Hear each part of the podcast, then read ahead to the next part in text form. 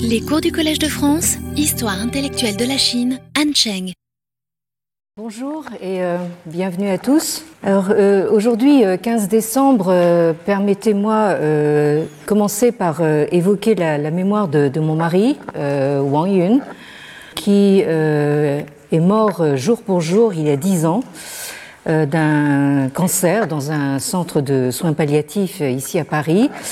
Un cancer contre lequel il euh, luttait depuis deux ans avec un, courage qui forçait véritablement l'admiration. Et euh, comme euh, l'histoire personnelle n'est jamais très loin de l'histoire collective, surtout en contexte chinois, je me rappellerai toujours que dans le même temps, mais ce n'est que plus tard que nous en nous avons pris la mesure, Monsieur Xi Jinping arrivait euh, au sommet de la hiérarchie du Parti communiste chinois. Et euh, la Chine et le monde et nous euh, vivons sous sa férule depuis lors. Et je me suis souvent demandé ce que mon mari, Wang Yun, aurait pensé de cette Chine de plus en plus contrôlée, de plus en plus cadenassée, dans laquelle beaucoup d'entre nous avons du mal à nous reconnaître. Alors, je rappelle que la question qui nous occupe cette année est de comprendre pourquoi le mot euh, civilisation, euh, en chinois Weming, euh, est si omniprésent dans le discours de l'omniprésident. J'entends par là évidemment le Xi Jinping susnommé. Hein. Alors nous avons vu que l'omniprésident ne manque jamais une occasion de sortir la formule désormais consacrée des 5000 ans euh, de civilisation continue, afin de euh, revendiquer pour la Chine le caractère unique d'être la plus ancienne civilisation encore vivante aujourd'hui, euh, comme il l'a fait, entre autres, face au président américain Donald Trump en visite à Pékin en 2017. Or, euh, même des universitaires chinois qui sont euh, enclins à démontrer que euh, la Chine a les ressources requises pour proposer une alternative à la démocratie libérale, comme Bai hein, même ceux-là ne sont pas prêts à gober tout rond la prétention selon laquelle euh, la Chine serait la civilisation la plus ancienne et qu'elle serait continue depuis plus de 3000 ans avant l'ère chrétienne euh, jusqu'à nos jours. C'est ce que nous avons constaté en euh, lisant la dernière fois le long article du professeur Bai Tongdong paru en 2021.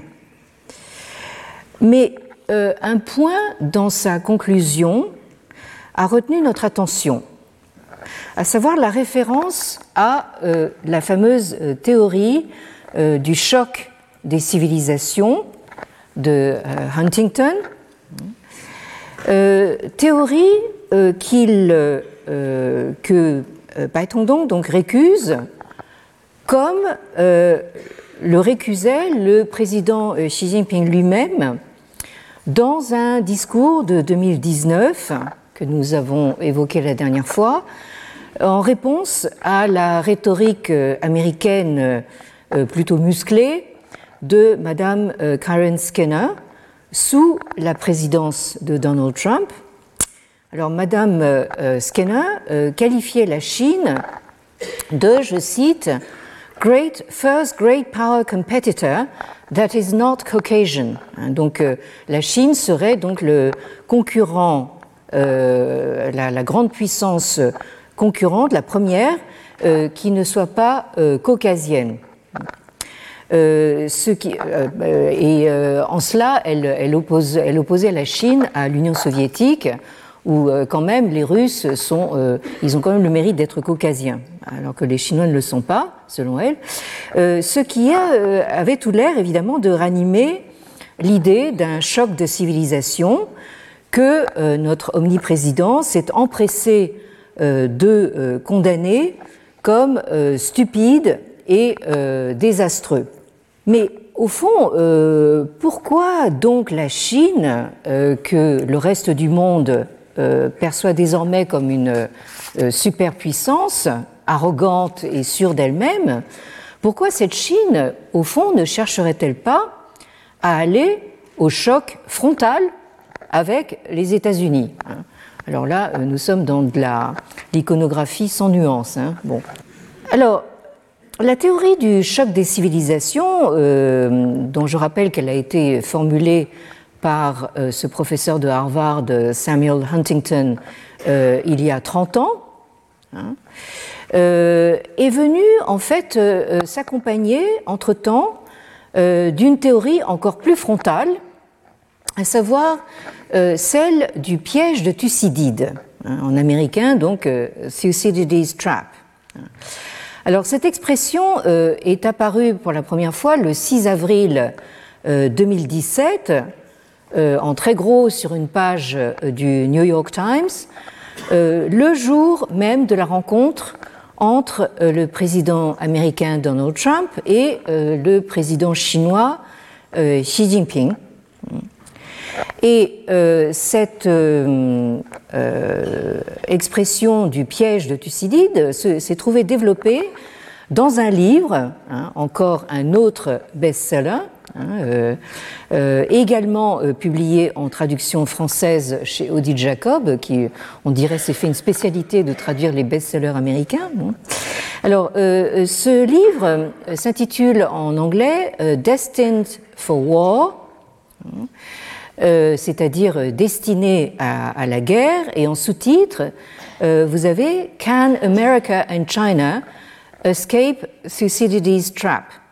Donc, est-ce que euh, l'Amérique et la Chine peuvent échapper au piège de euh, Thucydide Alors, c'est un ouvrage euh, que nous devons à un autre professeur de Harvard, hein, Harvard qui est décidément un petit peu l'équivalent de l'université Tsinghua à Pékin, qui fournit un petit peu le think tank, enfin pour les grandes idées géostratégiques en Amérique. Donc, euh, euh, ce professeur de Harvard s'appelle euh, Graham T. Allison Jr., qui est né en 1940, vous le voyez ici à l'image. alors, cet ouvrage, Destined for War, est bâti autour d'une big idea, hein, comme les aiment les Américains, la, grande idée. Hein. Alors, les grandes idées des think tanks américains. Là, je suis un petit peu euh, taquine, mais enfin, elles sont en général assez simples. Hein. elles sont faites pour euh, être très accessibles et retenir l'attention du grand public. Hein. Et ça fait toujours des best-sellers. Donc, alors, selon cette euh, big idea, donc, les dirigeants américains et chinois, hein, qui croient évidemment euh, posséder assez de, pouvoir pour être euh, en pleine liberté euh, d'action décisionnelle. Hein, vous avez face à face un Donald Trump et un, Xi Jinping qui chacun pense qu'il a les, moyens de décider librement. Hein. Alors ces dirigeants seraient en réalité d'ores et déjà pris dans l'engrenage d'un piège historico-stratégique qui, même à leur corps défendant, et même euh, sans qu'ils le veuillent, les conditionnerait pour un affrontement, une confrontation euh, probable. Alors, la référence euh, théorique choisie par Allison, c'est en fait la guerre du Péloponnèse. voilà, donc remise au goût du jour. Donc, cette guerre du Péloponnèse euh, qui euh, a eu lieu entre Athènes et Sparte entre 431 et 404 avant l'ère chrétienne. Hein, alors cette guerre du Péloponnèse, comme je pense vous savez tous, est un, ouvrage dans lequel Thucydide, ce stratège et historien grec du 5e siècle avant notre ère, exposait donc il y a 2500 ans la manière dont a pris forme le conflit entre Sparte et Athènes. Hein. Et il dit que ce, enfin en citant Thucydide, ce fut l'ascension d'Athènes et la peur que celle-ci instilla à Sparte qui rendirent la guerre inévitable.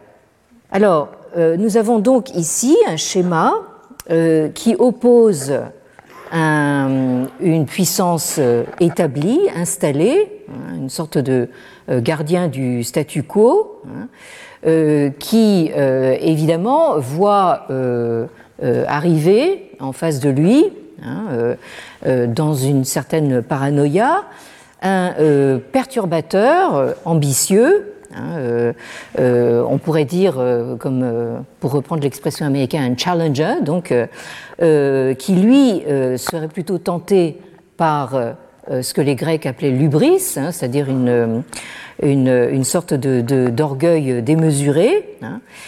Et donc, Allison déduit de ce schéma une grille d'analyse pour comprendre l'avenir des relations entre la Chine euh, et les États-Unis. Et euh, donc le, cet auteur, Allison, hein, pour montrer qu'il connaît un petit peu d'histoire tout de même, revoit un petit peu l'histoire donc du, monde au cours des 500 dernières années et il relève 16 occurrences de ce qu'il nomme le piège de Thucydide. Alors ça passe par exemple par euh, les rois de France et les Habsbourg euh, qui se disputent euh, la prépondérance européenne dans la première moitié du XVIe siècle.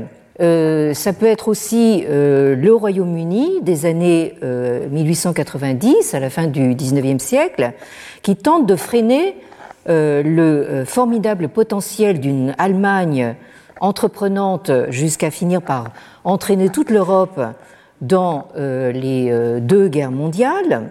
Donc, euh, selon Allison, 12 fois, par 12 fois, le piège a débouché sur la guerre et quatre fois seulement, la guerre a pu être évitée.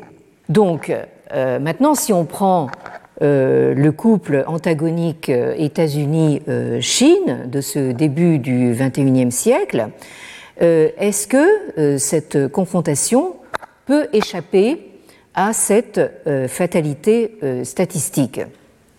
C'est-à-dire donc quand même il y a 12 chances sur 16 que, la confrontation Amérique-Chine aboutisse à une guerre. Alors évidemment le spectre de la guerre, en fait, c'est alors du, coup en fait ce sont les, les, Russes qui ont anticipé hein, euh, en, lançant leur propre guerre à eux, euh, mais n'empêche que ce, euh, ce, spectre de la guerre, en fait, se, profile constamment.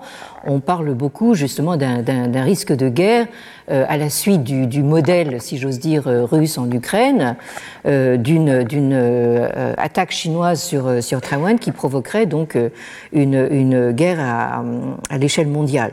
Bien.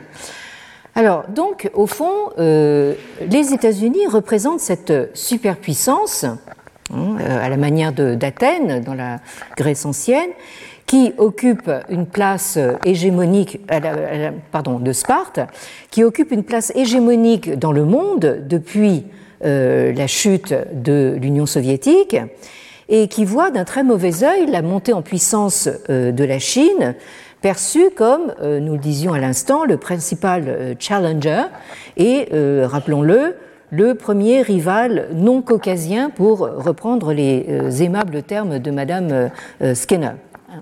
Alors, la conclusion, c'est que les analystes américains semblent tout à fait incapables de penser la relation entre États-Unis et Chine autrement euh, qu'en termes de choc euh, ou même de guerre.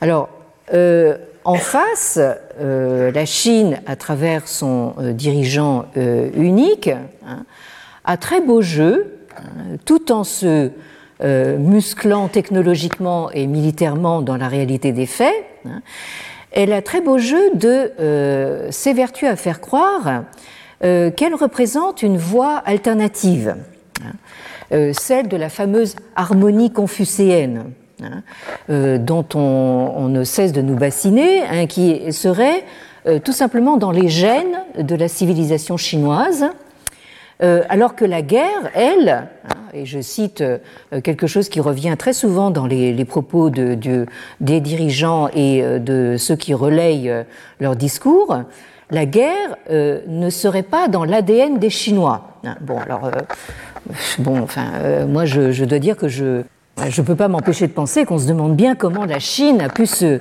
euh, constituer en un empire euh, qui n'a eu de cesse d'être en expansion et qui a, euh, après tout, réussi à perdurer pendant 2000 ans. Hein. Bon, enfin ça c'est juste une petite parenthèse que je me permets d'ouvrir. Hein. Bon, bien. Dans tous ces discours destinés à contrer la rhétorique belliqueuse des Américains, hein, notre Xi Jinping ne manque jamais une occasion de mettre en avant euh, sa euh, big idea à lui, hein, sa grande idée, à savoir euh, celle euh, de euh, la ceinture et de la route. Hein. Alors c'est une traduction de l'expression en anglais Belt and Road Initiative, donc l'initiative de la ceinture et de la route, hein, BRI, ou OBOR, c'est-à-dire donc One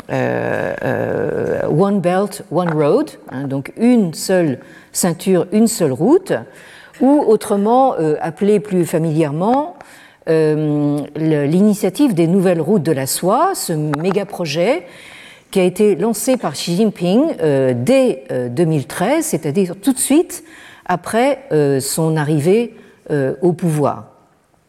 Et donc le, président ne manque jamais une occasion hein, de contrer donc le, le, discours, disons, sur le choc des civilisations Hein, avec cette idée que euh, l'initiative de la ceinture et de la route hein, euh, est un moyen euh, de promouvoir la coopération entre les nations hein, et que, en fait, les, les, nouvelles routes de la soie, comme les anciennes, avaient, selon lui, pour vocation de développer les canaux d'échange et de communication entre les civilisations. Hein. Alors donc, euh, vous avez ici notre président qui sur la photo euh, est encore jeune. Hein. C'est une, photo qui a été prise il y a, dix ans, au moment où il lance euh, cette initiative de Itaelo, c'est-à-dire donc une ceinture, une seule ceinture, une seule route. Hein. Et donc, ceci est pour contrer la vision d'un monde fragmenté en différentes civilisations chez Huntington. Là, vous avez le, schéma euh, civilisationnel de Huntington avec un, code couleur selon les, civilisations. Vous voyez que nous avons un, monde en morceaux. Et à cette vision, Xi Jinping oppose euh, celle d'un monde interconnecté. Euh, euh, mais évidemment, quand on voit un petit peu ce schéma euh, du One Belt, One Road, euh, euh, on voit que justement toutes les interconnexions partent de la Chine, hein, quand même. Euh, et vous avez sur cette autre carte hein, cette représentation plus actualisée des nouvelles routes de la soie, hein, qui partent donc par la route terrestre de, du, cœur de la Chine et par la route maritime hein, euh, de la côte chinoise Fuzhou, qui est juste en face de Taïwan. Alors, la route euh, terrestre, euh, vous voyez qu'elle passe de manière très intéressante par Urumqi, c'est-à-dire la capitale de la, région autonome, soi-disant, des Ouïghours. Hein. alors maintenant, vous mettez les deux choses ensemble et euh, vous dites ah tiens euh, Urumqi euh, euh, c'est là également qu'a eu lieu cet incendie qui a fait pas, mal de morts dans une résidence bloquée par les restrictions sanitaires et qui a, qui a, mis le feu aux poudres, si j'ose dire, des, des, manifestations de fin novembre. Donc Urumqi, vous vous dites, tiens, tiens, voilà, hein, donc cette répression des Ouïghours aurait, peut-être quelque chose à voir avec la construction de ces, de ces nouvelles routes de la soie. Les, les pauvres, ils se trouvent juste au début de, de, de, la route, alors ils sont franchement mal placés, c'est pas de chance. Bon. Et, et vous voyez euh, que cette euh, euh, nouvelle route de la soie terrestre hein, aboutit donc en Italie, hein, qui est une des principales têtes de pont hein, de ces nouvelles routes de la soie chinoise en Europe, avec la Grèce, vous savez que, les Chinois ont racheté le, port du Pirée, avec la Hongrie, la Hongrie de Viktor Orban, la Serbie. Et euh, plus récemment, euh, on a découvert que l'Allemagne aussi euh, était très empressée. Hein. vous voyez ici sur la photo le chancelier, Scholz qui s'est précipité en Chine à peine deux semaines après la fin du 20e congrès du Parti communiste chinois, où le, euh, le, personnage à droite de la photo s'est bombardé président à vie. Hein. Donc, euh, euh, remarquable empressement du chancelier allemand qui voulait manifestement être le premier à aller congratuler le nouveau omniprésident à vie. Hein. Bon. Alors, dans la pensée et le discours de Xi Jinping, cette idée euh, des, nouvelles routes de la soie est euh, systématiquement associée à euh, son autre grande idée, big idea, formulée dès 2014, hein, de ce qu'il appelle la communauté de destin partagé de l'humanité. Je reviens ici donc à l'exposé euh, qu'a fait euh, le président en mai 2022, donc euh, tout récemment, lors de la séance du Politburo consacrée à l'archéologie que nous avons évoquée dans notre premier cours de cette année.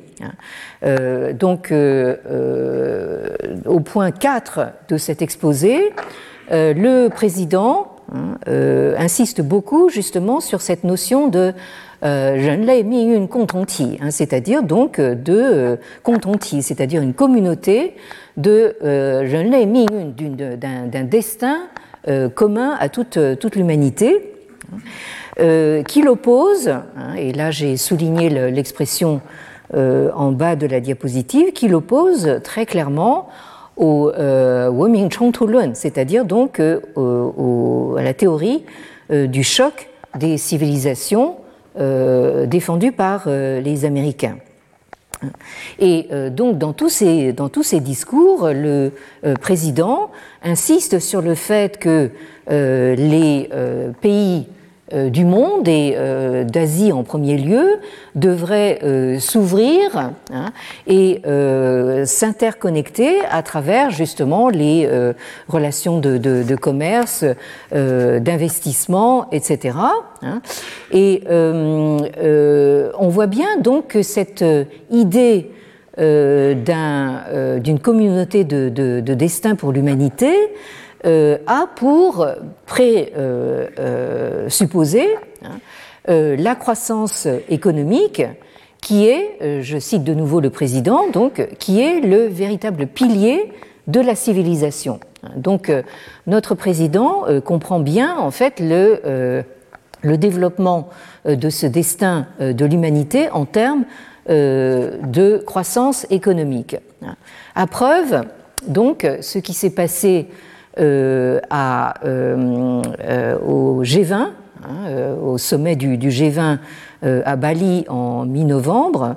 vous avez ici donc le président serrant, la main de son hôte de l'hôte de ce, de ce G20 en Indonésie, le monsieur Joko Widodo. Hein. ensuite, vous avez une série de, poignées de main ici avec le, le leader de, de, du Chili, l'Argentine, la Nouvelle-Zélande, le Sénégal, l'Italie, euh, Madame Giorgia Meloni, euh, celui-ci vous le connaissez, et, et, plus récemment, nous retrouvons notre omniprésident en Arabie saoudite, hein, pas plus tard que la semaine dernière. Hein. et là, en fait, cette poignée de main euh, nous rappelle étrangement la prophétie de euh, Huntington dans euh, ce texte de 1993 qui est paru dans la revue Foreign Affairs et que nous avons lu la dernière fois, hein, et qui est en fait la, comment dire, un, texte préparatoire au, livre sur le choc des civilisations paru en 1996, quelques années plus tard. Alors ce texte s'intitulait The Clash of Civilizations avec un point d'interrogation. Donc le choc des civilisations avec un point d'interrogation. Donc en 93, euh, Huntington testait euh, sa, théorie et donc il ajoute un point d'interrogation après l'expression euh, choc des civilisations. Et dans ce texte, je vous le rappelle, nous l'avions lu intégralement la dernière fois, il dit ceci, l'axe central de la politique mondiale sera vraisemblablement le conflit entre l'Ouest et le reste, en anglais the West and the rest. Et euh, les réponses que pourront donner les civilisations non occidentales au pouvoir de l'Occident et à ses valeurs, euh, l'exemple le plus frappant de la coopération anti-occidentale est la connexion entre les États islamiques et confucéens, défiant le pouvoir et les valeurs occidentales. Et il en conclut ceci, l'Occident doit limiter l'expansion de la puissance militaire des civilisations potentiellement hostiles, principalement les civilisations confucéennes et islamiques, et exploiter les conflits et les différences entre les États confucéens et islamiques. Bon, euh, bien, bah, écoutez, alors 30 ans plus tard, voilà ce que nous voyons. Hein, donc, euh, euh, cette poignée de main, tout sourire, entre le prince Mohammed bin Salman et le président chinois Xi Jinping. Hein. je rappelle que l'Arabie saoudite, probablement, enfin, je pense qu'elle intéresse la Chine par son pétrole, forcément, mais aussi, euh, je pense que le président euh, chinois n'oublie pas que l'Arabie saoudite est le siège de la, de la Mecque, hein, autrement dit le, euh, le cœur du, monde, du monde musulman. Hein. et donc tout ça, évidemment, nous, reste, nous laisse assez perplexes, c'est le moins qu'on puisse dire. Hein, Qu'est-ce qu'il faut penser de tout ça? Alors, malgré ces efforts déployés par notre omniprésident pour euh, euh, contrer les big ideas américaines sur le choc, le piège de la guerre, avec sa propre big idea de la communauté de destin pour l'humanité. Il reste que, hein, alors nous, nous sommes évidemment les euh, pauvres Européens qui euh, sommes sur le banc de touche, pour employer un vocabulaire d'actualité, euh, à observer donc justement ce, choc entre les, entre les, deux mastodontes. Hein. Alors, ce que nous observons, c'est que les États-Unis et la Chine ont en commun hein, l'idée que la notion de civilisation sert avant tout à définir la relation de rivalité et de confrontation entre eux deux. Hein. Euh, et euh, naturellement, à ce jeu, euh, la Chine part gagnante avec ses 5000 ans de civilisation continue. Là, c'est sûr que les États-Unis ne peuvent pas rivaliser. Bon et puis euh, son euh, harmonie confucéenne, hein, qui serait dans, les gènes, hein, et, son, euh, comment dire, son, peu de goût pour, la guerre, soi-disant. Hein. Bon, là aussi, quelque chose de tout à fait génétique chez les Chinois. Et alors, ce qui est tout à fait rassurant, c'est que en Europe même, nous avons euh, euh, bon nombre d'amis de, la Chine hein, euh, qui aident justement à pousser à la roue. Hein. Alors, je citerai Jean-Pierre Raffarin, notre ancien Premier ministre et connu comme Monsieur Chine. qui nous dit que le dialogue, c'est ce qui promeut l'équilibre, Et justement, la civilisation chinoise est une civilisation harmonieuse et équilibrée. Bon. et en Grande-Bretagne, hein, nous avons un personnage que nous avons cité la dernière fois, Monsieur Martin Jack, hein, euh, ça s'écrit Martin Jacques, hein, bon, euh, qui nous dit euh, China offers a kind of new possibility, which is to abandon the law of the jungle, refrain from dominating power, transcend the zero sum game, and open up a new path of civilized development featuring win win cooperation, building and sharing. Bon, alors je traduis, euh, la Chine offre une sorte de nouvelle possibilité qui consiste à euh, laisser tomber la loi de la jungle, hein, à euh, s'abstenir d'être une, puissance dominatrice, à transcender le jeu à somme nulle, alors, euh, pour ceux d'entre vous qui euh, ne connaissent pas le vocabulaire euh, de, des, jeux, c'est un processus où les, gains accumulés de tous les participants sont égaux à la somme des pertes. Autrement dit, une sorte de, voilà, enfin, de, résultat nul. Et à ouvrir une nouvelle voie, un nouveau chemin pour un développement civilisé qui mettrait en avant la coopération gagnant-gagnant Hein. Euh, la euh, construction et la, euh, le, partage. Donc là, nous avons des très très belles formules donc, de notre ancien ministre, Premier ministre français et de cet expert britannique. Alors, devant un tel déferlement de, bonne volonté, de poignées de main, de sourires, de déclarations de bonnes intentions. Hein. Alors euh, nous, euh, qu'est-ce que, qu'est-ce que nous pouvons penser, qu'est-ce que nous pouvons faire hein. Alors, euh, simplement peut-être signaler que de nombreux intellectuels chinois, de tous bords d'ailleurs, ont eux aussi tenté une réflexion sur le chemin que devrait prendre la Chine depuis euh, ces deux dernières décennies, c'est-à-dire depuis le début euh, du euh, troisième millénaire. Alors, vous avez ce monsieur qui s'appelle Xu Jilin, hein,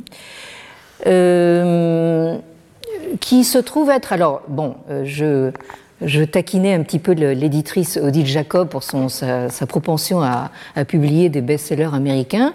Et moi, j'ai une, euh, je, le, je, le, remarque vous-même si vous ne l'aviez pas déjà fait, euh, que j'ai une propension à euh, parler d'intellectuels shanghaïens, parce que mon mari était shanghaïen, donc j'ai une, une espèce de tropisme shanghaïen mais c'est pas ma faute hein, parce que en fait, euh, euh, il se trouve que, que beaucoup euh, d'intellectuels chinois qui réfléchissent vraiment hein, sont, sont shanghaïens ou font leur carrière à Shanghai. Hein. Bon, et je ferai remarquer aussi que les manifestations de fin novembre ont commencé à Shanghai aussi, donc loin du pouvoir central pékinois. Bien, je ferme la parenthèse. Alors donc, ce monsieur alors c'est quand même un, soulagement de le voir tout seul. Il n'est pas en train de faire une poignée de main à, quelques puissants de, ce monde. Et en plus, il est en train de poser devant ce que je crois reconnaître être les, les nymphéas de, Claude Monet. Hein. Alors je ne sais pas si c'est les, originaux, ou, euh, euh, mais c'est tout à fait possible que ce soit l'original hein, euh, du, musée Marmottan parce que Monsieur Chuzilin est, est, venu en France plusieurs fois. Alors il est professeur d'histoire dans une institution euh, prestigieuse de, de, Shanghai qui s'appelle donc euh, Huadong Shifan Daxue, donc l'école normale, euh, euh non, l'université normale de la Chine de l'Est, hein, et euh, qui est connue également sous un acronyme en anglais, ECNU, ECNU, East China Normal University. Alors, c'est quelqu'un qui est né euh, en 1957. Alors, il se trouve que c'est la même année euh, que mon mari. Hein. et il a été, comme mon mari, frappé par, euh, de plein fouet par la révolution culturelle. et donc n'a pas pu faire d'études supérieures jusqu'à la fin de la révolution culturelle. Hein. C'est-à-dire qu'il a dû attendre 1977 hein, pour pouvoir entrer à l'université. Et à ce moment-là, il est donc entré à cette université normale de la Chine de l'Est à Shanghai pour recevoir une formation en pensée politique. Et euh, à la fin des années 1990, euh, au début des années 2000, euh, il a pleinement profité de la période d'ouverture hein, pour faire de très nombreux séjours d'enseignement et de recherche à l'étranger. Il est passé par l'Université chinoise de Hong Kong, l'Université nationale d'Australie, l'Université nationale de Singapour, euh, par euh, aussi l'université Harvard hein, euh, aux États-Unis. et il est également passé par le, Japon, l'université Aichi, l'université de Tokyo. Et il est passé également par l'Académie Sinica de, de Taïwan. il a enseigné également à l'université de, de Colombie-Britannique, British Columbia University euh, au Canada, euh, par la Freie Université de, Berlin, et euh, il a fait également des visites à l'école des hautes études en sciences sociales ici à Paris. Alors, vous voyez que c'est quelqu'un qui est véritablement très très ouvert sur le monde et ça se voit euh, dans ce qu'il écrit parce que euh, on a vraiment l'impression que c'est quelqu'un qui a, qui a, tout lu, hein, euh, qui, a, qui, a, lu véritablement, enfin tout ce qui tout ce qui a pu se publier dans le domaine des sciences humaines et sociales en, dans le monde occidental. Hein. mais son domaine de spécialisation euh, reste quand même l'histoire intellectuelle euh, de la Chine euh, des 20e et 21e siècles. Hein. Donc, ce qui en fait, au fond, un de mes collègues assez proches. Alors, c'est quelqu'un qui a la réputation d'être un, libéral, hein, qui ferraille en Chine même, à la fois contre ce qu'on a appelé la nouvelle gauche. Hein, alors, Nouvelle Gauche, c'est un, label qui, prête très, très facilement à confusion. Nous aurons l'occasion d'y revenir. Mais la Nouvelle Gauche, il faut savoir que ce sont des, gens qui sont assez souvent euh, proches des thèses euh, officielles. Hein. Euh, et il ferraille aussi, hein, de l'autre côté, contre euh, ce qu'on a pu appeler les néoconservateurs euh, confucéens. Hein. Donc, euh, au fond, M. Xu Jilin, c'est un, grand ami euh, des libéraux euh, occidentaux et en particulier européens. Hein. Il est, on verra qu'il est assez pro-européen. Hein. Et c'est un auteur et un communicant extrêmement prolixe. et certains de ses textes ont été traduits en anglais. Euh, notamment par le professeur euh, David Ownby de l'Université de, Montréal, euh, que j'ai invité ici au Collège de France en juin dernier. Hein. Vous pouvez voir ces quatre conférences donc en, ligne sur le site du collège. Hein. Alors, ce qui nous intéresse ici et maintenant, c'est que euh, M. Xu Jilin s'est beaucoup intéressé au concept de Wenming, Hein, de civilisation euh, dans euh, le contexte euh, actuel chinois. Alors, il en parle en particulier dans ce texte de 2013 hein, qui s'intitule Ling Ban Zhongguo Meng, hein, c'est-à-dire l'autre moitié du rêve chinois. Donc là, vous avez une référence explicite euh, là aussi, la grande idée, l'autre grande idée de, Xi Jinping, le rêve chinois, un Zhongguomeng. Euh, et le, sous-titre, c'est He Zhong Wenming, euh, Shizi Lukou de Zejue, euh, donc, le, le quelle sorte de civilisation et quels sont les choix à faire à la croisée des chemins. Hein, le c'est le, carrefour. Hein. Euh, là, vous avez euh, quelque chose qui euh, vous montre le caractère assez, imagé en fait, de l'écriture chinoise. Hein. Le shizi, c'est le, chiffre 10 qui s'écrit comme une, croix en, chinois, et donc ça, désigne un, carrefour, là où, le, où les, les, chemins se croisent. Alors c'est un, texte qui se présente en trois parties. Euh, donc euh, la première partie s'intitule euh, Xiandai Xing, de Donc la modernité, hein, une nouvelle civilisation axiale.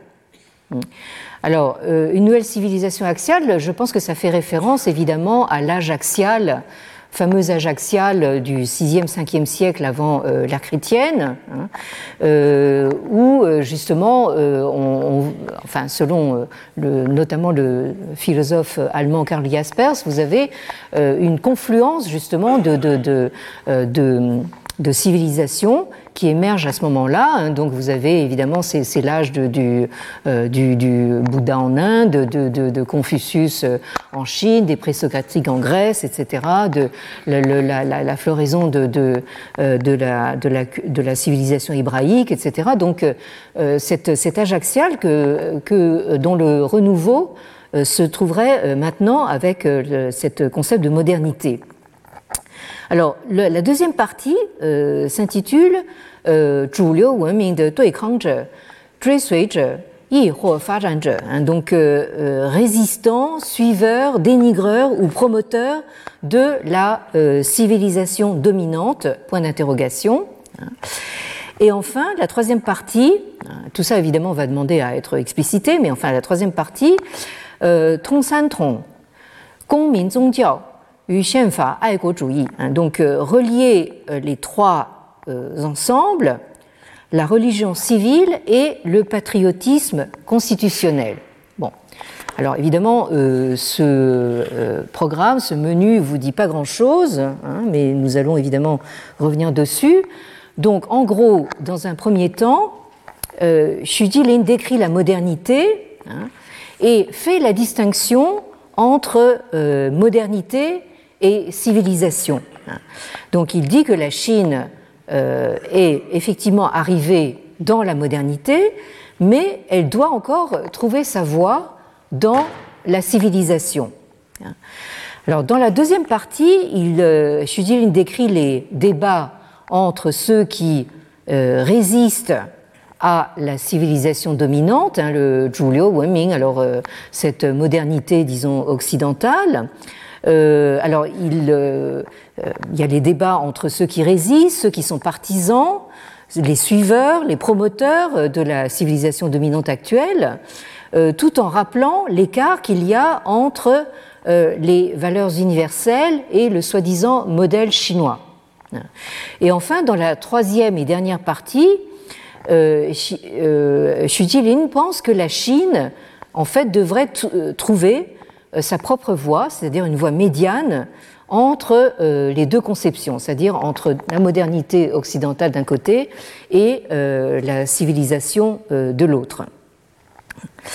Alors, dans la première partie, hein, qui s'intitule, je le rappelle, Modernité, une nouvelle civilisation axiale, hein, Xu Jilin dit ceci, hein, je, résume un petit peu la teneur de ses propos. Donc la, crise de civilisation en Chine, euh, qui a duré un siècle et demi, hein, c'est-à-dire euh, ce que euh, la propagande du Parti communiste chinois appelle volontiers le siècle des humiliations, hein, qui a commencé au milieu du XIXe siècle avec les guerres de l'opium et les agressions des puissances occidentales, euh, auquel euh, est venu ensuite s'adjoindre le, Japon. Hein. donc, euh, ce siècle des humiliations a duré donc à peu près un siècle entre le milieu du 19e et l'avènement, enfin, en 1949, milieu du XXe siècle, du, régime communiste en Chine. Alors cette crise des civilisations, selon Xu Jilin, n'est pas encore résolue, hein, bien que la Chine soit devenue effectivement riche et puissante. Donc elle se trouve face maintenant à cette modernité, mais qu'est-ce que, au fond, la modernité? Et ici, Xu Jilin cite le sociologue israélien Shmuel Eisenstadt, pour qui, depuis le XVIe siècle, un nouvel axe de civilisation a progressivement émergé en Europe occidentale, à savoir la civilisation euh, dite moderne.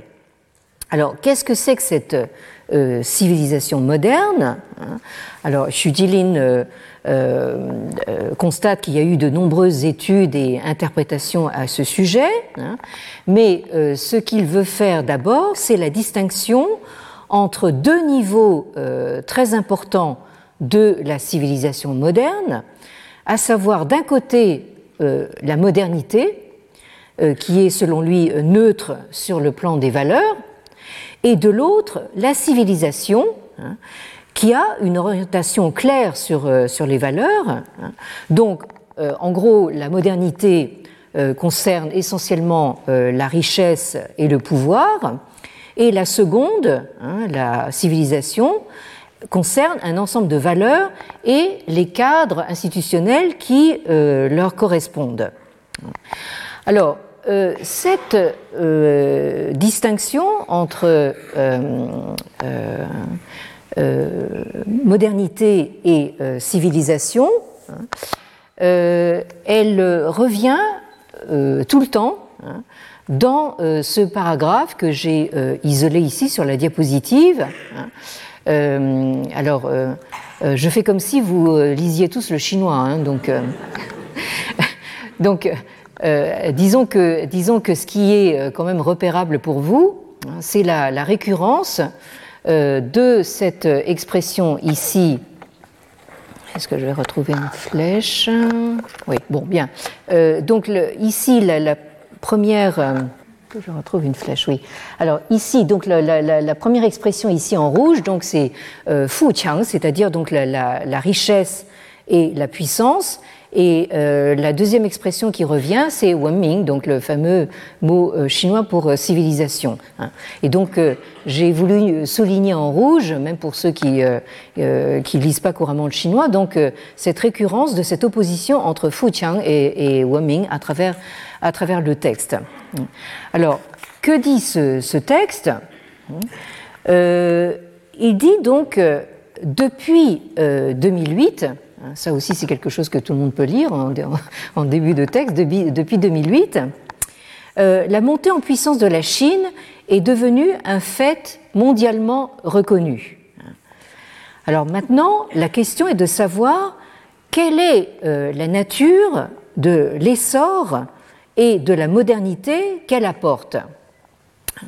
Et là, euh, Xu Jilin euh, fait référence à deux euh, grandes figures de la fin de la dynastie Qing, c'est-à-dire de la dynastie Manchu, la toute dernière du régime impérial, hein, qui s'est effondré en 1911, il y a à peu près un siècle. Hein.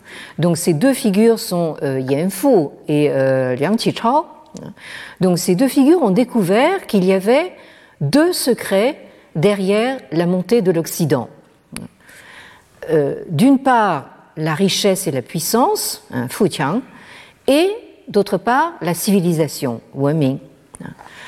Alors, cependant, aux yeux euh, des générations de Chinois qui sont arrivés après, hein, la richesse et la puissance sont d'une importance primordiale alors que la civilisation peut attendre.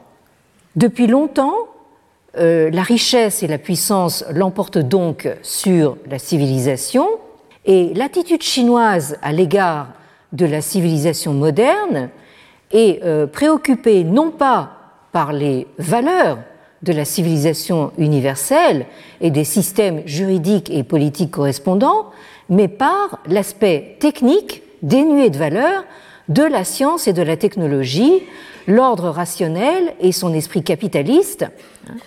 Et donc, après un siècle et demi de travail acharné, hein, à essayer de résister justement à ces multiples humiliations, le rêve chinois, Zhongguomong, hein, donc c'est l'expression du président Xi Jinping, est enfin devenu réalité.